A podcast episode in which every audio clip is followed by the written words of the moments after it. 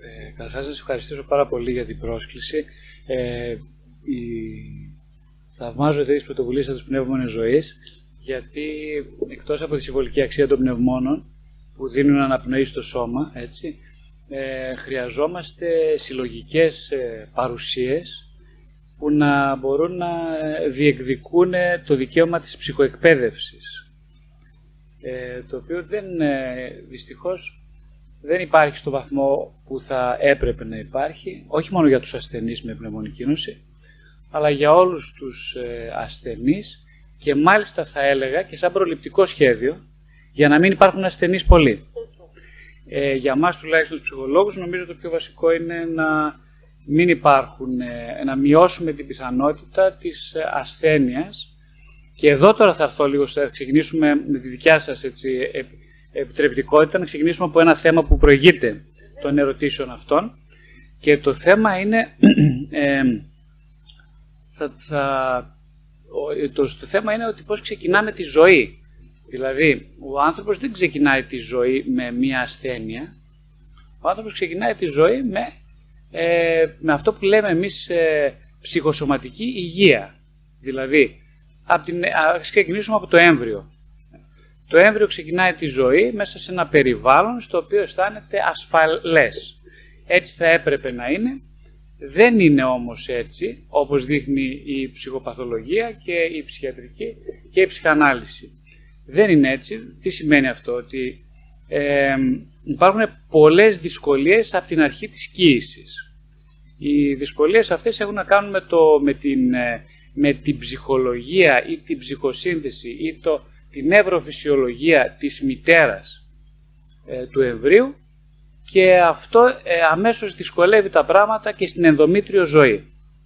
Ε, άπειρες είναι οι περιπτώσεις που υπάρχει ε, κακή ψυχολογική κατάσταση της μητέρας, ε, οι σχέσεις με το ζευγάρι είναι δύσκολες με αποτέλεσμα η μητέρα να ζορίζεται, ε, υπάρχει ο φόβος της μητέρας να γίνει μητέρα, αν προηγούνται στην ε, δικιά της ζωή από τη δική της μητέρα, από τους δικούς, τους, από τους δικούς, από τους δικούς της γονείς, ε, αυτό που λέμε ψυχοτραυματικά συμπτώματα, ψυχοτραυματολογία, δηλαδή αν υπάρχουν ε, συνθήκες που δυστυχώς επέτρεψαν για εκείνη να δημιουργηθεί ένα αναπτυξιακό τραύμα σε πρώιμο στάδιο, οπότε η μητέρα αυτή, για να φέρω έτσι ένα πολύ ζωντανό παράδειγμα, η μητέρα αυτή δεν, δεν μπορεί να ξεκινήσει, δεν είναι το δεν μπορεί να αποτελέσει την μήτρα, δηλαδή το περιβάλλον εκείνο ε, ψυχοσωματικό που θα εμπεριέξει ένα παιδί υπό κα, τις καλές συνθήκες που θα ήθελε αυτή η εγκυμοσύνη να συμβεί. Τώρα θα μου πείτε γιατί τα λέω όλα αυτά. Θα δείτε γιατί τα λέμε όλα αυτά. Ξεκινάμε από την αρχή. Ε, οπότε αυτό σημαίνει ότι αμέσως ξεκινάει το παιδί με, ένα πολύ μεγάλο, με μια αμυντικότητα απέναντι στη ζωή. Ε, δηλαδή το παιδί αν και θα ήθελε το όραμά του, αν το πούμε έτσι, σε ψυχοπνευματικό επίπεδο είναι να έχει μια παραδείσια συνθήκη μέσα στην οποία θα αναπτυχθεί, δεν υφίσταται στο, σε, σε συντριπτικό αριθμό περιπτώσεων.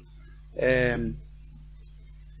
οπότε εκείνο που γίνεται πολύ συχνά είναι ε, αυτό που λέει ο Ντόναλντ Βίνιγκ, ο μεγάλος ψυχαναλυτής, αρκετά καλή μητέρα, είναι το ζητούμενο για μια ψυχοπνευματική και βιολογική επάρκεια από τη στιγμή της γέννησης και μετά.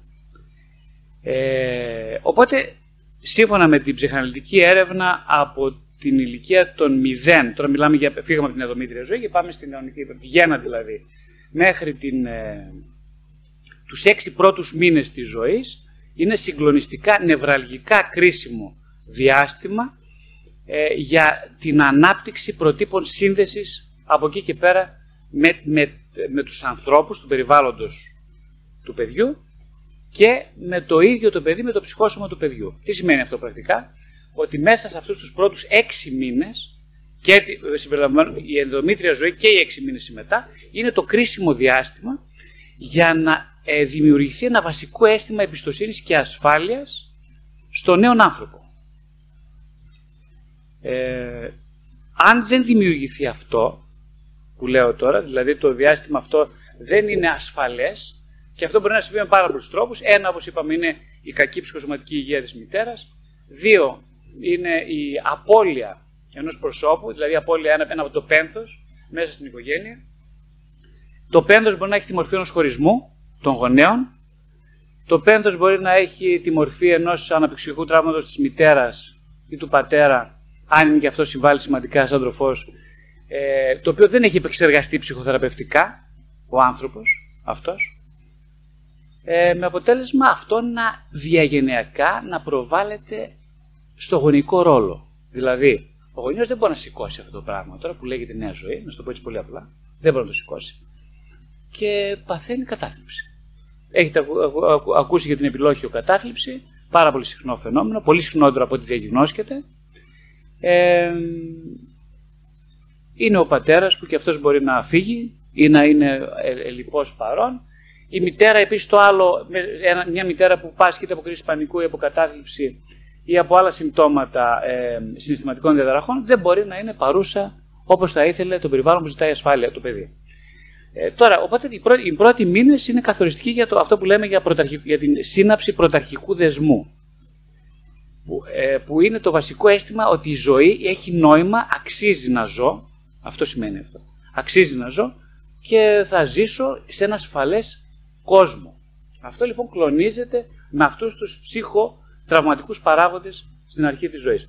Τώρα, αν αυτό συνεχίσει μετά τους 6 μήνες, στο διάστημα αυτό που λέμε ότι διαμορφώνεται το τραύμα της, ε, ε, της εναρμόνισης, που κρατάει από τους 6 πρώτους μήνες μέχρι την ηλικία του 1,5 έτους, σε αυτό λοιπόν το διάστημα το παιδί χρειάζεται να μάθει κοιτώντας τον καθρέφτη των ματιών της μητέρας του, που είναι ο καθρέφτης του κόσμου και της ζωής, του τροφού δηλαδή, ε, μαθαίνει ποιο είναι. Δομείται δηλαδή ως αυτοδομή, αυτοσυστήνεται στον κόσμο, μαθαίνει και δομεί τον εαυτό μέσα από την αντανάκλαση της ασφάλειας και της εμπιστοσύνη που δίνει η μητέρα του.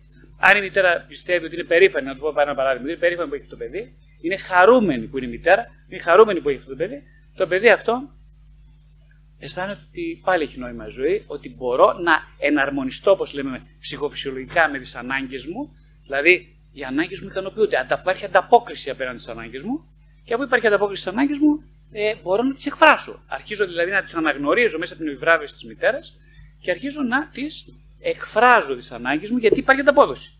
Σκεφτείτε όμως την πιθανότητα να μην υπάρχει ανταπόδοση, να υπάρχει μερική ανταπόδοση. Δηλαδή, να υπάρχει αυτό που λέμε παραμέληση του βρέφους κακή φροντίδα ή ακόμα πολύ χειρότερα κακοποίηση.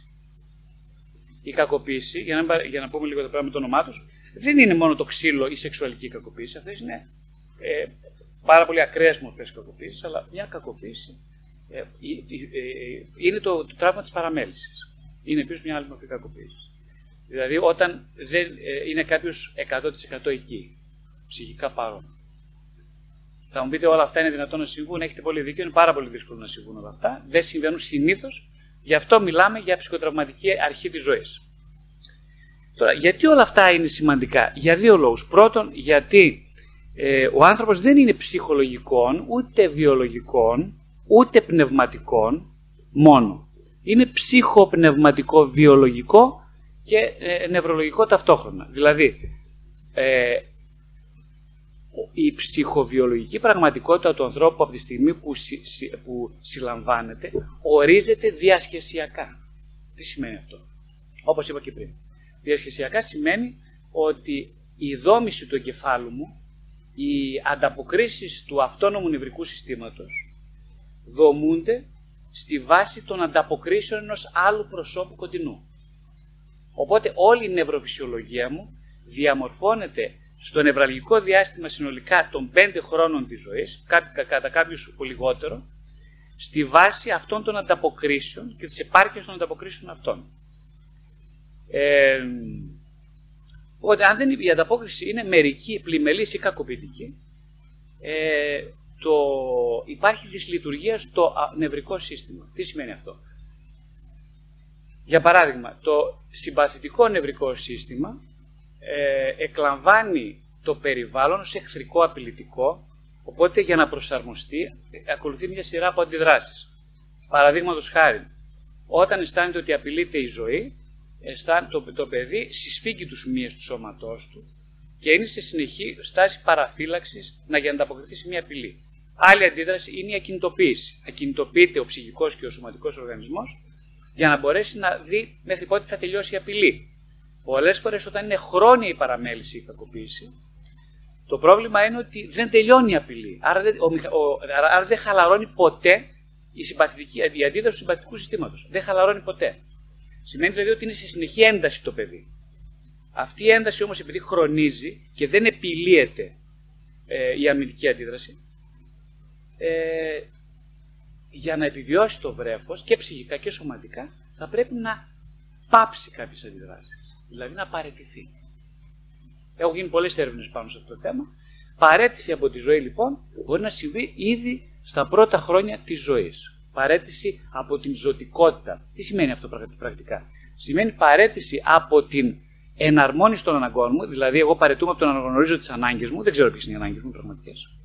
Έτσι οι ψυχοφυσιολογικές, δεν ξέρω ποιες είναι, ούτε θέλω να μάθω, ούτε μπορώ. Παρέτηση, τέλο παρετούμε. Ε, οπότε δεν, δεν, δεν θα ικανοποιηθούν οι ανάγκες μου, τελείως, το πήρα απόφαση. Ε, ή θα είμαι σε συνεχή εγρήγορση σωματική, νευροψυχολογική. Εγρήγορση σημαίνει ότι θα είμαι συνεχή, ε, θα ζω τη ζωή σαν απειλούμενη, σαν ένα κίνδυνο. Έναν κόσμο στον οποίο συνεχώς εγώ πρέπει να ανταποκρίνομαι με, ε, ε, ε σαν πολεμιστής, με αμυντική θωράκιση. Αυτό καταλαβαίνω ότι είναι φοβερά εξωτερικό, διαλύει τον άνθρωπο, ειδικά σε ένα παιδί. Οπότε τώρα αρχίζουν να εμφανίζονται η ψυχοπαθολογία. Τώρα αρχίζουν να εμφανίζονται τα. τα... Δεν εμφανίζεται όμως μόνο η ψυχοπαθολογία. Η ψυχοπαθολογία λένε, σύμφωνα με τις έρευνες που έχουν γίνει, για παράδειγμα, όταν υπάρχει αυτό το, ο προβληματικός ε, πρωταρχικός δεσμός 0,6 μηνών, ε, οι έρευνες λένε ότι πάρα πολλά ε, παιδιά στη μετα, μετέπειτα ηλικία εμφανίζουν ε, ε, διπολικές διαταραχές ή επίσης εμφανίζουν και ε, γίνεται το τελευταίο υπερδιάγνωση του ADHD, δηλαδή της, ε, ε, πώς λέγεται, το σύνδρομο υπερκινητικότητας, διάσπασης προσοχής υπερκινητικότητας. Ε, υπάρχει μια, λοιπόν, επειδή ακριβώς το αναπτυξιακό τραύμα δεν αναγνωρίζεται, δεν διαγνώσκεται ως τέτοιο, υπάρχει υπερδιάγνωση σε άλλες ασθένειες. Μία από αυτές λοιπόν είναι αυτό το σύνδρομο. Ε, που στην Αμερική είναι πάρα, πάρα πολύ διαδεδομένο και στην Ελλάδα το έχει γίνει τα τελευταία 10 χρόνια πάρα πολύ διαδεδομένο. Ε, πίσω από όλα αυτά, πίσω από την κατάρτιση των παιδιών, από τις, από τις οριακές ναρκιστικές προσωπικότητες, ως ενήλικες και ως έφηβοι και ως ενήλικες, κρύβεται αυτό που λέμε αναπτυξιακό τραύμα, δηλαδή το τραύμα σε αυτά, σε αυτά τα στάδια της ζωής. Το θέμα είναι βέβαια ότι δεν είναι μόνο τα ψυχολογικά προβλήματα, ούτε τα ψυχιατρικά, αλλά είναι και μια σειρά από οργανικές παθήσεις, και κατά τη γνώμη μου, και όχι μόνο κατά τη δική μου γνώμη, η χρονιότητα των παθήσεων και η, η, πώς το λένε, η, η νευροφυσιολογική βάση εδράζεται σε αυτές τις ηλικίες. Εδράζεται δηλαδή στο πρώιμο αναψυχιακό τραύμα.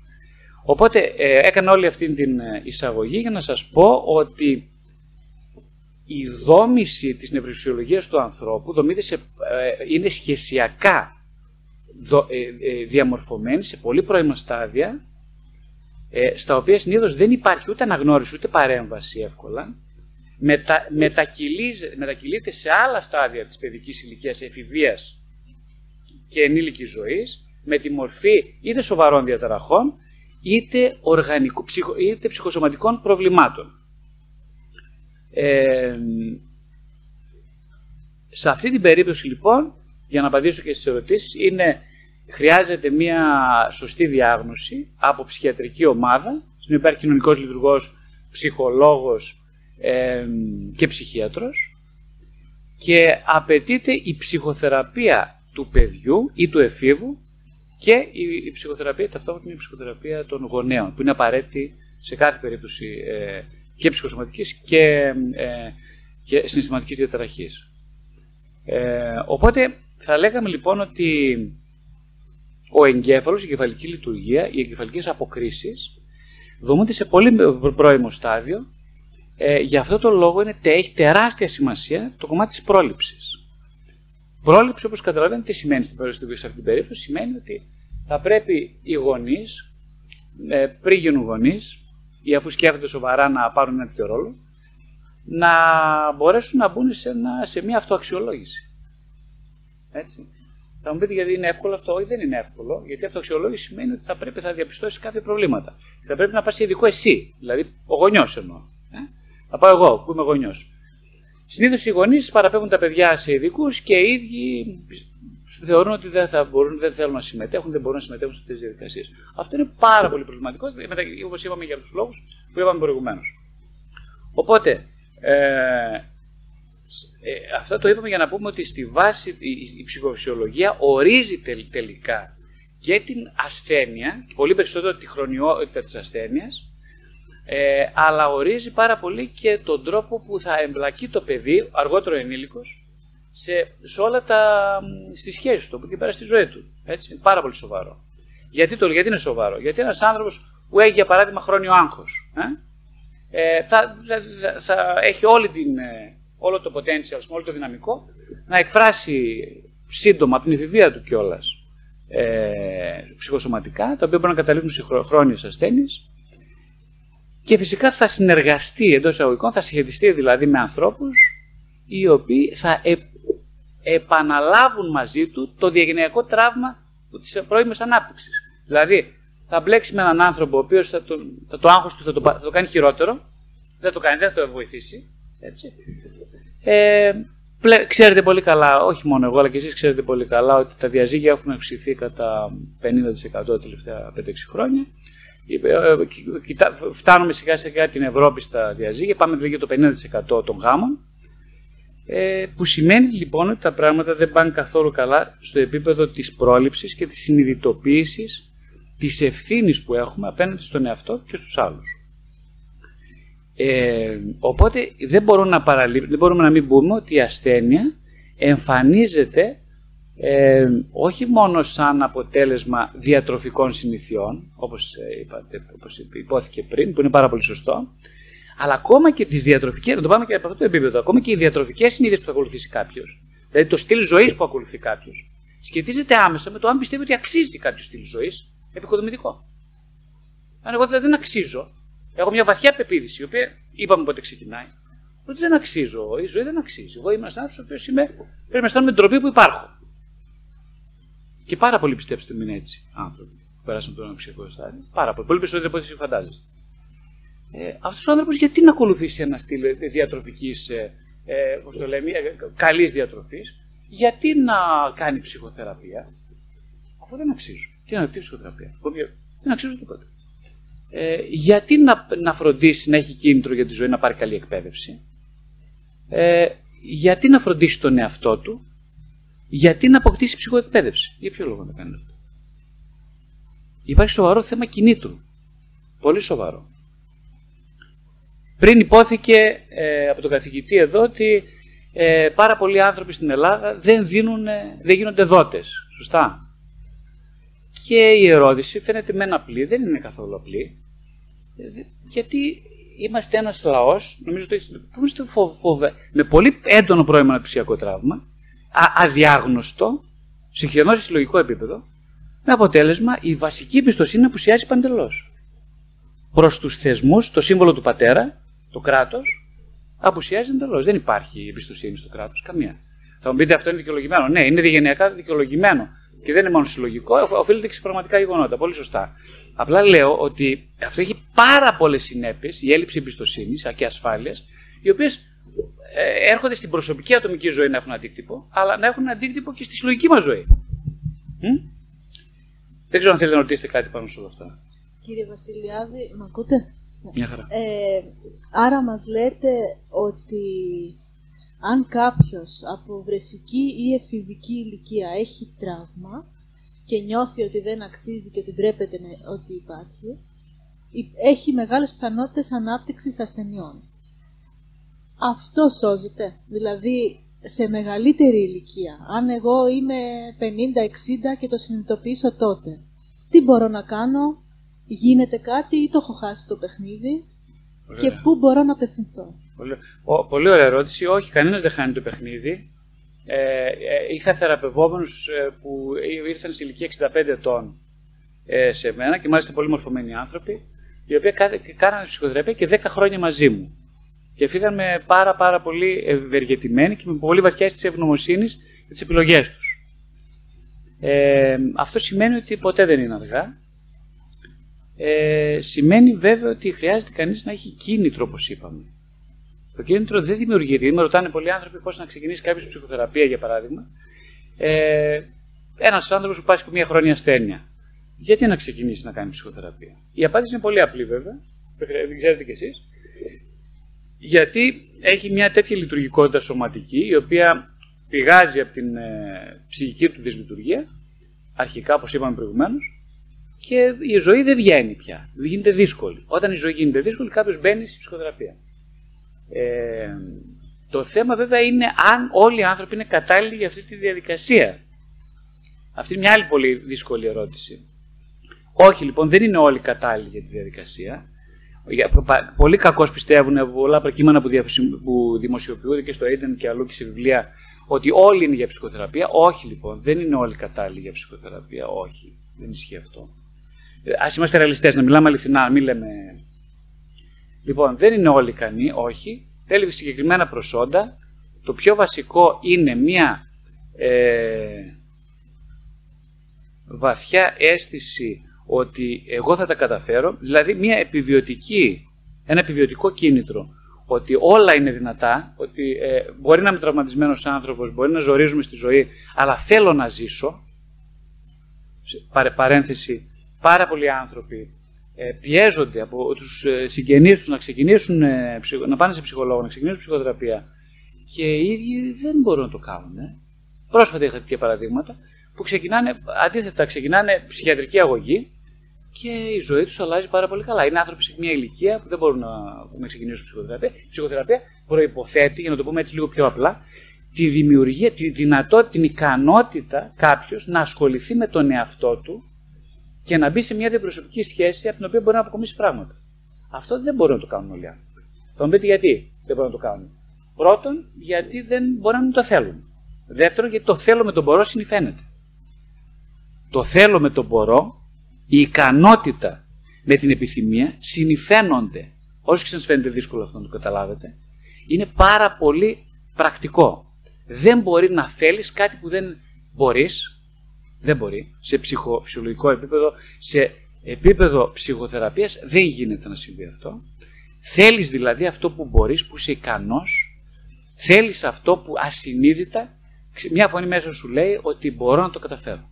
Αυτό το θέλεις και ο, ο κόσμος να γυρίσει ανάποδα, θα το πετύχεις με τον ένα με τον άλλο τρόπο. Ε, και το αντίθετο. Κάποιος που λέει: Εγώ δεν μπορώ, δεν θέλω.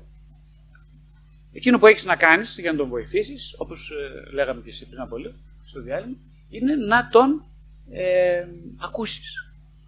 Ο λόγος που δημιουργούνται όλη αυτή η, η ψυχοβιολογική δυσρύθμιση σε πρώιμη παιδική ηλικία είναι ότι δεν υπάρχει αυτό που λέει η ψυχανάλυση, η εμπερίεξη του ψυχισμού του παιδιού.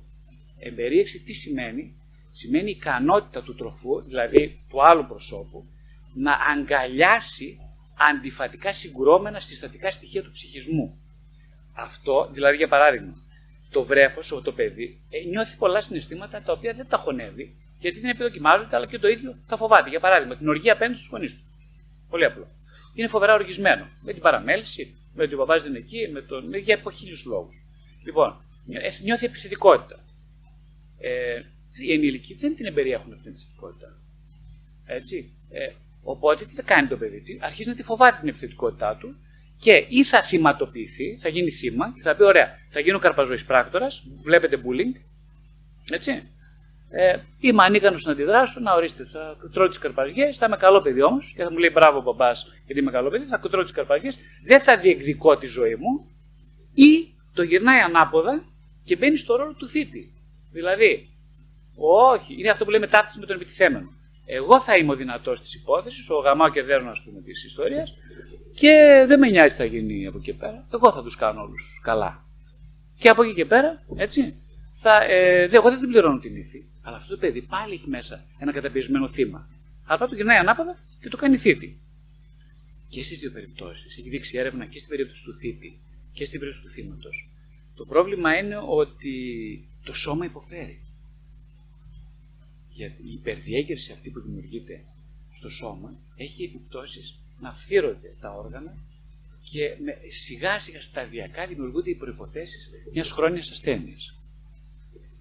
Ε, οπότε εκείνο που λέμε εμείς είναι ότι σε πολύ, όταν κανείς αρχίζει να διαπιστώνει και από την εφηβική ηλικία ε, διάφορες συναισθηματικού τύπου διατα, αναταράξεις, καλό είναι το παιδί από εκείνη την ηλικία και πιο, σε πιο μικρή ηλικία φυσικά, αλλά αν δεν έχει γίνει διάγνωση πιο νωρίς, ε, τώρα υπάρχει ευαισθητοποίηση σε αυτό το θέμα, να πηγαίνει και ο έφηβος, να πηγαίνει ο νεαρός σε ψυχολογία, σε, να ξεκινάει ψυχοθεραπεία. Πριν από 20 χρόνια, 25 χρόνια που ξεκίνησα εγώ, ε, δεν υπήρχαν αυτά τα πράγματα. Τώρα είναι πολύ πολύ πιο εύκολα, υπάρχει πολύ μεγάλη ευαισθητοποίηση του κοινού. Ε, ε, ξεκινούν ψυχοθεραπεία πολύ περισσότεροι άνθρωποι. Τώρα μετά την τριετία του COVID ε, αυξήθηκε η δουλειά των ψυχοθεραπευτών κατά 100%. Καταλαβαίνετε τι έγινε. Δηλαδή, τι θέλω να πω, οι, οι ψυχοπιαστικέ συνθήκες ήταν τόσο μεγάλες, αυτό που λέμε ο όρος που έγινε γνωστός πια ψυχική ανθεκτικότητα έχει κρασάρει, με αποτέλεσμα τα γραφεία των ψυχοθεραπευτών να είναι σε βαθμό ανεπανάληπτο ε, κλειστά ε, από, από ανθρώπους. Ε, αυτό από τη μία είναι καλό. Από την άλλη, δεν δηλώνει ότι πριν τα πράγματα ήταν καλά. Δηλώνει, δηλώνει απλά ότι σε, σε συλλογικές ψυχοπιαστικέ συνθήκες ο άνθρωπος συναντάει το, το κράσ, δηλαδή συναντάει τείχο. Και στον τείχο θα απευθυνθεί. Αλλά γιατί να πρέπει να συναντήσουμε τείχο, Γιατί θα πρέπει δηλαδή να υπάρχει μια χρόνια ασθένεια, ένα οξύ περιστατικό, μια κρίση πανικού για να απευθυνθεί κανείς στο ψυχοθεραπευτή. Για ποιο λόγο; Γιατί έχουμε τόσο χοντρούς τείχους που δεν μας επιτρέπουν να πλησιάσουμε τον ψυχοθεραπευτή; Να σας πω μια απάντηση σύντομη πάνω σε αυτό. Ε, μια σύντομη απάντηση είναι ότι δεν πλησιάζουμε γιατί φοβόμαστε να ανακαλύψουμε ποιοι είμαστε. Φοβέρα, οτιδήποτε άλλο φοβάται, φοβάται ο άνθρωπος λιγότερο από το να ανακαλύψει τι κρύβει μέσα του. Κυρίως την επιθετικότητα, μια συσσωρευμένη οργή και μια βαθιά ευαλωτότητα, η οποία σωματοποιείται όμως και γίνεται χρόνια ασθένεια, αν δεν γίνει αντικείμενο αυτογνωστικής διαδικασίας. Ναι, θέλετε να ρωτήσετε κάτι;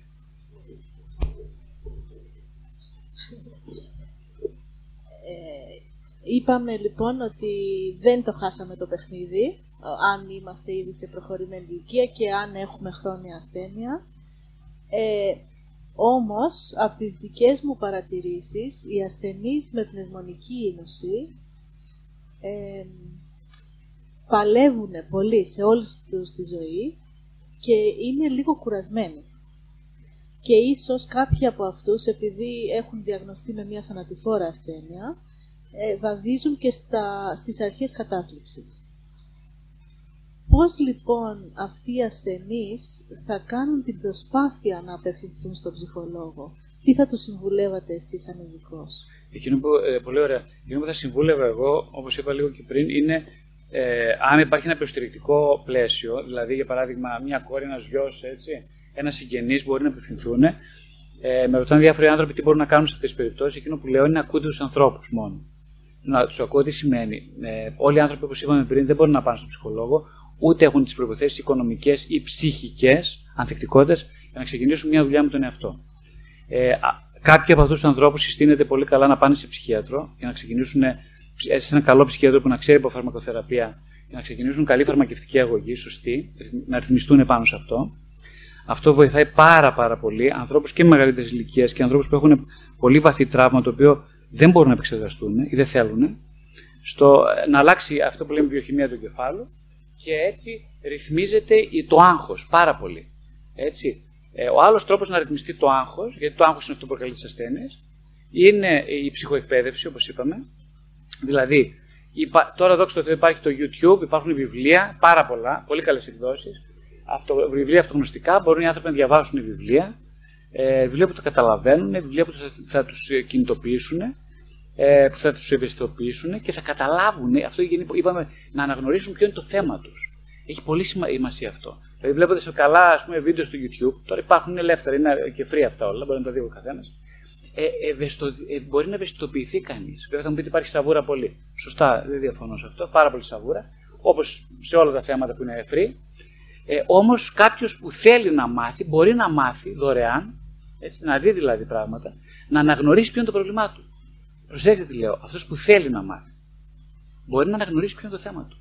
Και αν πραγματικά το αναγνωρίσει, μετά έχει το, ε, και έχει το potential να κινητοποιηθεί, θα το κάνει. Αυτό είναι πάρα πολύ ευχάριστο της τεχνολογίας. Έτσι. Ε, το άλλο θέμα βέβαια, που ίσως χρειάζεται να θίξουμε, που μου λύστηκε στο διάλειμμα για αυτό το θέμα, που είναι πάρα πολύ σημαντικό, ε, είναι το θέμα, κοιτάξτε, ο άνθρωπος γεννιέται ξέροντας ότι θα πεθάνει. Είναι το μόνο όν που το έχει αυτή την ικανότητα της, ε, του αναστοχασμού και της αυτοαντίληψης. Κανένας άλλος.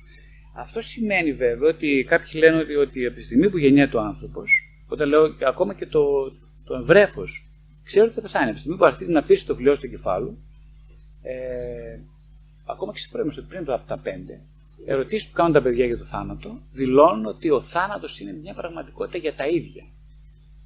Τι σημαίνει αυτό, Αυτό σημαίνει ότι από πολύ μικρά κάποια παιδιά, τα περισσότερα, ε, γύρω στα πιο, τα πιο τραυματισμένα από αυτά, αρχίζουν να αναρωτιούνται ποιο είναι το νόημα της ζωής, όσο και σας φαίνεται παράξενο αυτό.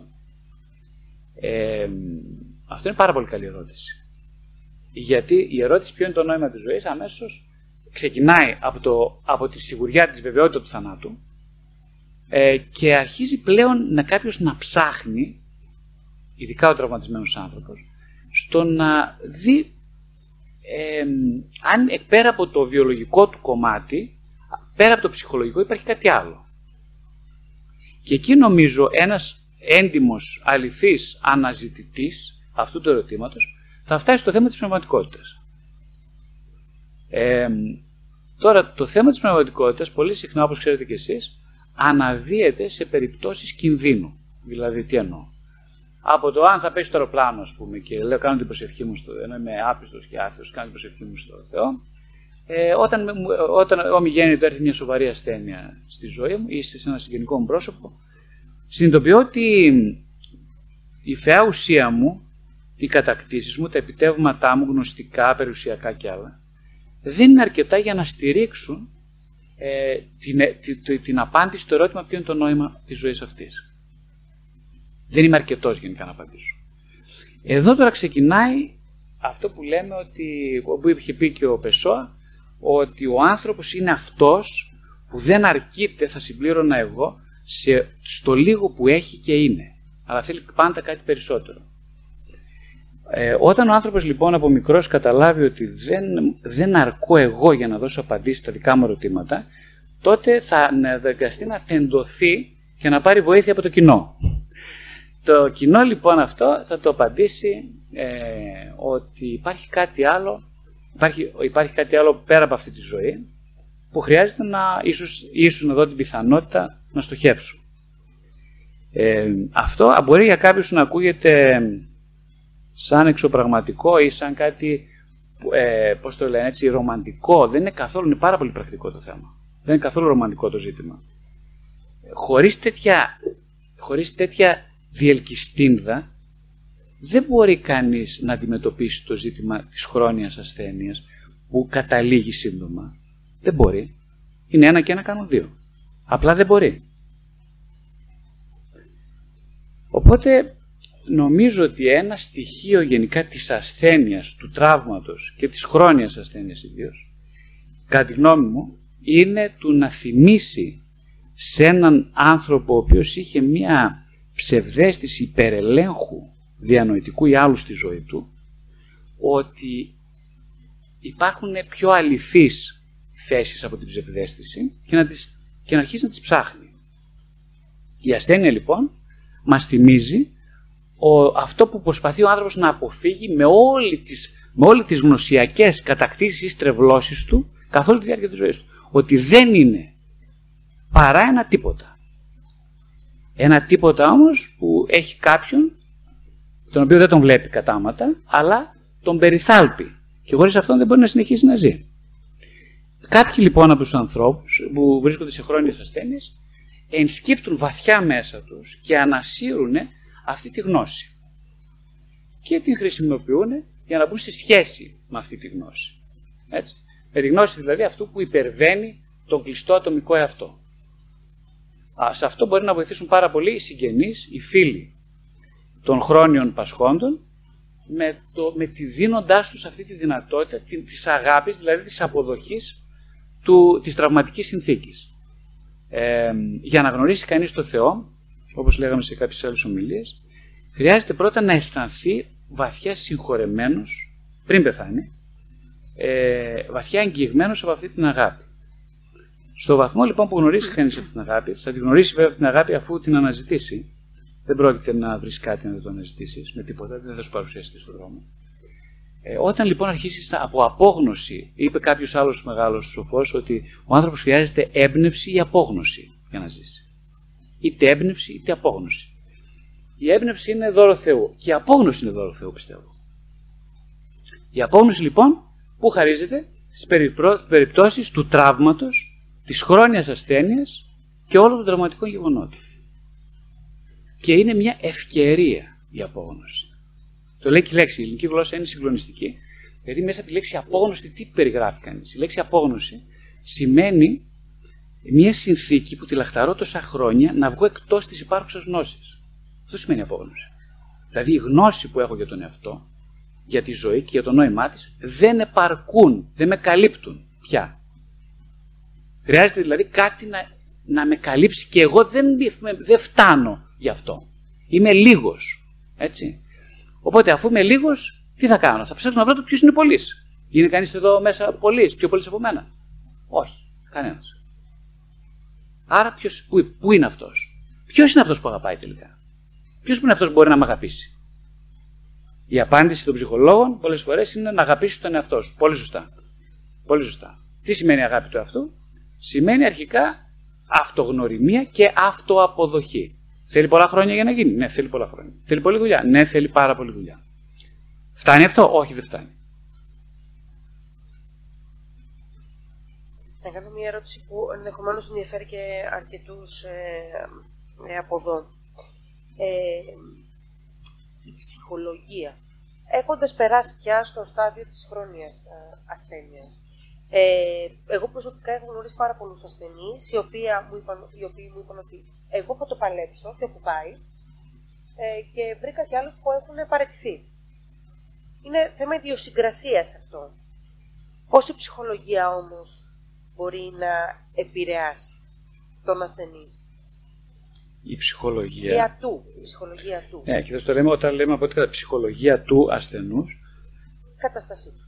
Εννοούμε αυτό που είπαμε πριν, ότι μια ε, ψυχοφυσιολογική, ψυχοβιολογική συνθήκη ταυτότητας που έχει αναπτυχθεί από το, πριν από την έναρξη της ζωής.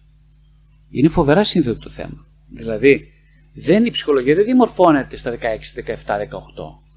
Έχει εντελώς διαμορφωθεί στις βασικές της δομές στα 5. Θα μου πεις μετά τα 5 τι κάνουμε; Μετά τα 5 πρέπει να αναγνωρίσουμε ποια είναι η ψυχοδομή μας. Αυτό πρέπει να κάνουμε. Το ξέρει κανένας, κανένας δεν το ξέρει. Κανένα δεν το ξέρει με τα πέντε. Πώς θα το μάθεις, Όταν προσκρούσεις τον τοίχο. Έτσι δεν μαθαίνεις ποιος είσαι. Πώς το μάθεις; Τότε νομίζω ότι έχεις όλη τη δύναμη να τα κάνεις όλα. Ξαφνικά βλέπεις ότι δεν κάνεις τίποτα. Στην εφηβεία ήδη ξεκινάει ο φόβος. Η φοβία ξεκινάει στην εφηβεία. Λοιπόν, βλέπει ότι δεν μπορεί να τα καταφέρεις. Ε, άρα αυτό που λέμε ψυχολογία είναι καλή ψυχολογία μου. Εννοούμε μια σειρά από πράγματα. Το πρώτο πράγμα λοιπόν είναι να γνωρίσω αυτό που λέμε την, ε, τη δομή του εαυτού. Ποιος είμαι εγώ; Ποιος είμαι; Ξέρω ποιος είμαι. Το μόνο που ξέρω είναι το, αυτό που λέει στην ψυχανάλυση ψευδής αυτό. Δηλαδή αυτό που παρουσιάζουμε στον κόσμο ότι είμαι, είμαι ψυχολόγος ή έχω κάνει αυτό διδακτορικό, μεταπηγιακά κλπ. Αυτό τι είναι, είναι ο ψευδής εαυτός. Είναι ένα προσωπείο, μια περσόνα, μια προσωπικότητα. Αυτό είμαι; Αν εγώ πιστέψω ότι αυτό είμαι, πάπαλα, το έχω χάσει το παιχνίδι ήδη, το έχω χάσει. Δεν είμαι αυτό. Δεν είμαι αυτό, όχι. Με τίποτα. Καλά, και ποιος είσαι τότε; Είσαι, ε, όπως λέει η ψυχανάλυση, σε τεράστιο βαθμό αυτά που προσπαθείς χρόνια να αποφύγεις να μάθεις ότι είσαι. Δηλαδή, πιο απλά, οι, ευαλω... οι ευάλωτες σου πλευρές. Η αδυναμία σου, λέει ο Χίλμαν, ας πούμε, ο Τζέιμ Χίλμαν, ένας πολύ σπουδαίος ε, Ιουγκιανός θεραπευτής, λέει ότι ο άνθρωπος είναι ε, το τραύμα του. Είναι η αδυναμία του, είναι η ευαλωτότητά του. Έτσι. Και αν αναρωτιόμαστε εμείς γιατί παθαίνουν αυτό, γιατί ο συγγενής μας, γιατί εγώ έπαθα αυτή την ασθένεια; Δεν είναι άδικο από το Θεό. Εγώ να παθαίνω όλα αυτά τα πράγματα. Βλέπω αυτός εδώ είναι σαβούρας μου και δεν έχει πάθει τίποτα. Είναι μια χαρά. Εγώ ρε παιδί μου τα έχω κάνει όλα καλά στη ζωή μου γιατί να αρρωσταίνω. Και τι; Δεν αγαπάει ο Θεός. Τι γίνεται εδώ; Όχι, δεν είναι έτσι τα πράγματα. Έχει ακριβώς ανάποδα. Θα μου πεις τι. Θέλεις να σε ταλαιπωρήσει κάποιος, δεν θέλει κανένα να με ταλαιπωρήσει. Εγώ για να μάθω ποιος είμαι, θα πρέπει να ταλαιπωρηθώ. Γιατί να ταλαιπωρηθείς, Γιατί αλλιώς θα μείνω στην αυτάρκειά μου, δηλαδή στη φλούδα, στο φλοιό. Πώς το λένε, στο καρύδι δεν θα φάω το, την ψύχα. Θα φάω το, κατάλαβες, θα τρώω τα τσόφλια. Τα τσόφλια είναι ο φλοιός. Είναι η προσωπικότητά μου, είναι ο ψευδής εαυτός. Δηλαδή θα τρώω, όπως κάποιος είπε πολύ ωραία, θα διψάω για φαΐ και θα τρώω πέτρες. Και θα τελειώσει η ζωή μου έτσι. Αξίζει τον κόπο. Ε, όχι λοιπόν, δεν αξίζει. Αυτή είναι η απάντηση. Δεν ξέρω αν βοηθάει αυτό. Ναι. Άρα μας λέτε ότι ακόμα και μια χρόνια ασθένεια είναι μια ευκαιρία να γνωρίσουμε τον εαυτό μας, να πιστέψουμε στον εαυτό μας και ότι αξίζουμε, ε, να αρχίσουμε να πετάμε τους ψεύτικους μανδύες, δηλαδή σαν να είμαστε κρεμμύδι, να βγάζουμε τη μία μάσκα πίσω από την άλλη, ε, μέχρι να φτάσουμε πού; Ε, κοιτάξτε, εκείνο που ε, όταν είπα στην αρχή ότι το νόημα, ποιο είναι το νόημα της ζωής, ε, εμείς νομίζουμε ότι το νόημα της ζωής είναι η επιτυχία, η καλή υγεία, ε, όλα να πάνε καλά. Ε, Δυστυχώς το ασυνείδητο διαφωνεί πάρα πολύ και ο Θεός μαζί του. Ασυνείδητο και Θεός συνεργάζονται τέλεια. Πώς γίνεται αυτό; Είπε κάποιος άλλος πολύ σπουδαίος ε, ε, τραπιστής μοναχός, είχε πει ότι ε, ο Θεός λέει αγαπάει πολύ περισσότερο τη σκιά σου από το εγώ σου. είναι φοβερή κουβέντα αυτή να τη σκεφτεί κανείς. Δηλαδή ο Θεός αγαπάει το ασυνείδητο πιο πολύ από το συνειδητό σου. Αυτό που δεν γνωρίζεις για σένα αγαπάει ο Θεός. Αυτό που δεν ξέρεις για σένα ακόμα. Ο Θεός ξέρει ποιος είσαι. Βαθιά στον πυρήνα σου ξέρει ακριβώς ποιος είσαι. Και αυτό το λατρεύει. Και σε καλεί να το γνωρίσεις κι εσύ. Αλλά επειδή εσύ δεν θέλεις με τίποτα να το γνωρίσεις, να σε κουβαρίστα να σε κάνουν να σε γυρίσουν έτσι, σου λέει, εγώ ξέρω ποιο είναι το νόημα της ζωής, αγαπητέ μου. Θέλεις να το μάθεις κι εσύ. Αλλιώς θα τελειώσει αυτή η ζωή και δεν θα έχεις καταλάβει, θα έχεις πάρει πρέφα για τίποτα. Θέλεις έτσι να γίνει. Θέλεις. Εγώ σε αγαπάω πολύ. Ε, θα σου δώσω ευκαιρίες. Αφού δεν τις δίνεις εσύ στον εαυτό σου. Ποιος θα τις δώσει; Ποιος αγαπάει περισσότερο από μένα; Θα τις δώσω εγώ. Πώς; The hard way. Τι να κάνουμε; Που το easy way δεν το δέχεστε, αδερφέ. Εγώ θέλω να σου δώσω μαλακά. Ε, εσύ δεν το θέλεις. Τι να κάνω τώρα; Για σκεφτείτε να αγαπάτε το παιδί σας πάρα πάρα πολύ. Πραγματικά πολύ όμως. Ε, ξέρετε την παραβολή του Σόου, την ξέρετε; Την ξέρετε όλοι φαντάζομαι. Ε, στην παραβολή του Σόου του τι γίνεται; Τον αφήνει ελεύθερο πατέρας σου. Λέει πάρτε και φύγε. Περιουσία σου αυτή πάρτε. Εσείς, εγώ πατέρας, εσείς πατέρας, θα κάνετε ποτέ αυτό στο παιδί σας; Θα του πείτε πάρτε την περιουσία και φύγε.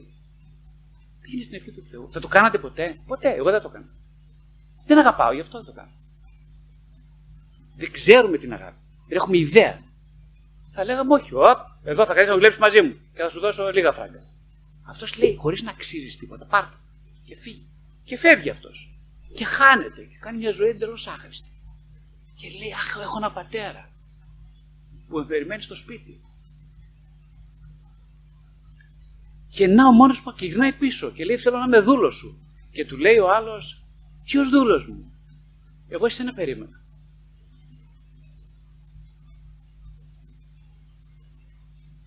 Εσένα περίμενα μια ζωή.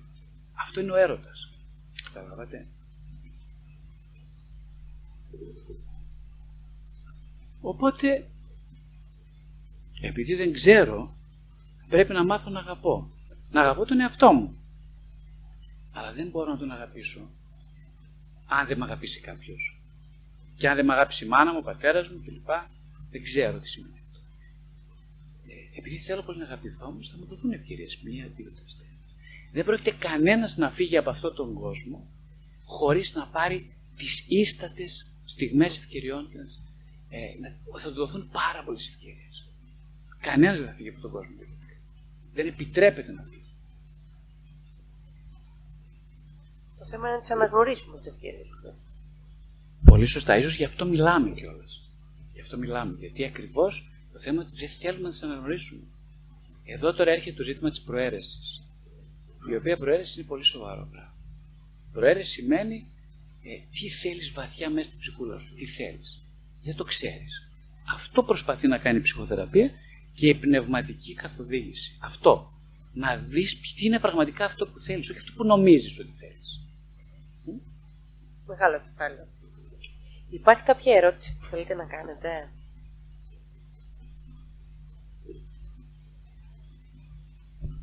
Ίσως εγώ μια τελευταία να το κλείσουμε. Ε, είπαμε, ο, ε, ο σκοπός λοιπόν είναι να φτάσουμε στην αγάπη και να αγαπήσουμε τον εαυτό μας και είπατε ότι για να αγαπήσεις τον εαυτό σου πρέπει πρώτα να σε αγαπήσουμε. Τι παίζει όμως με το να δίνουμε αγάπη; Ίσως όταν δίνουμε, έστω και αν αρχίσουμε από τον εαυτό μας ή από τους κοντινούς μας ανθρώπους. Μήπως παίρνουμε περισσότερο; Πάρα πολύ ωραία ερώτηση. Η αλήθεια είναι ακριβώς αυτή, ότι οι άνθρωποι έρχονται στην ψυχοθεραπεία και νομίζουν ότι το μόνο που θα τους σώσει είναι να λένε, μιλάνε για παράπονα. Δηλαδή, τι δεν πάει καλά στη ζωή τους. Στην ψυχοθεραπεία, λοιπόν, έρχεται να μάθουν, αυτό είναι ένα άλλο στοιχείο της εκπαίδευσης της ψυχοθεραπείας, ότι δεν θα βοηθήσεις ποτέ με το να λες μόνο που, που, τι δεν πάει καλά στη ζωή σου. Ε, θα βοηθήσεις πάρα πολύ με το να αναγνωρίζεις, και αυτό θα βοηθήσει η ψυχοθεραπεία πολύ, στο τι πάει καλά στη ζωή σου ήδη τώρα, αυτή τη στιγμή που μιλάμε. Τι πάει καλά. Αν ρωτήθηκε πολύ κατέ... Κανείς δεν ρωτιέται τι πάει καλά στη ζωή του. Κανένας. Όλοι αναρωτιόμαστε τι δεν πάει καλά. Ε, δεν είναι. Και μάλιστα αυτά είναι τα προβλήματά μας και αυτά πάμε να λύσουμε. Έρχεται τώρα ο ψυχοθεραπευτή να σου πει ότι θα πρέπει να μάθεις να δεις τους πόρους τους θετικούς. Δηλαδή, τι πάει ήδη καλά στη ζωή σου. Και να σκεφτείς και να τους γράψεις ένα χαρτί. Γράψει μια εγκυκλοπαίδεια ολόκληρη. πάει... Αν καθίσεις να γράψεις τι πάει καλά στη ζωή σου, θα γράψεις ένα βιβλίο 100 σελίδων μέσα σε μια εβδομάδα. Εσύ δεν το γράψεις. Ποιος το κάνει αυτό; Κανένας. Γιατί όχι; Γιατί δεν ξέρουμε πώς, τι θέλει ο ψυχισμός για να πάει καλά. Νομίζουμε ότι ήρθε για να λύσει τα προβλήματα. Όχι. Ήρθε για να, να, να, να αναγνωρίσει ποιες είναι οι λύσεις στα προβλήματά σου, που ήδη τις έχεις. Αυτός είναι ο στόχος. Οπότε, ε, πού ξεκίνησα και πού πήγα τώρα. Ε; Οπότε το θέμα λοιπόν είναι να μάθεις να αναγνωρίζεις τα καλά που συμβαίνουν στη ζωή σου. Τα καλά. Και τα καλά είναι άπειρα, άμα καθίσει να τα μετρήσει. Άπειρα. Οπότε αυτό σημαίνει αυτό αγάπη. Αυτοαγάπη σημαίνει να καθίσεις, να πεις είσαι άρρωστος και να κοιτάξεις την κόρη σου, να κοιτάξεις το γιο σου, να, να δεις τι πάει καλά στην υγεία σου, ακόμα, γιατί δεν έχεις πεθάνει ακόμα, δεν είναι, ε, και να ευγνωμονίζει για αυτά που σου συμβαίνουν. Να ευγνωμονίζει για τις στιγμές ζωντάνια ψυχική που αισθάνεσαι ενώ είσαι άρρωστος. Είχε πει κάποιος στοχαστής, λέει, όταν είσαι άρρωστος, λέει να το απολαμβάνεις. Γιατί αύριο μπορεί να μην είσαι. Ή ζωντανός ή άρρωστος. Εγώ ευχαριστώ. ευχαριστούμε.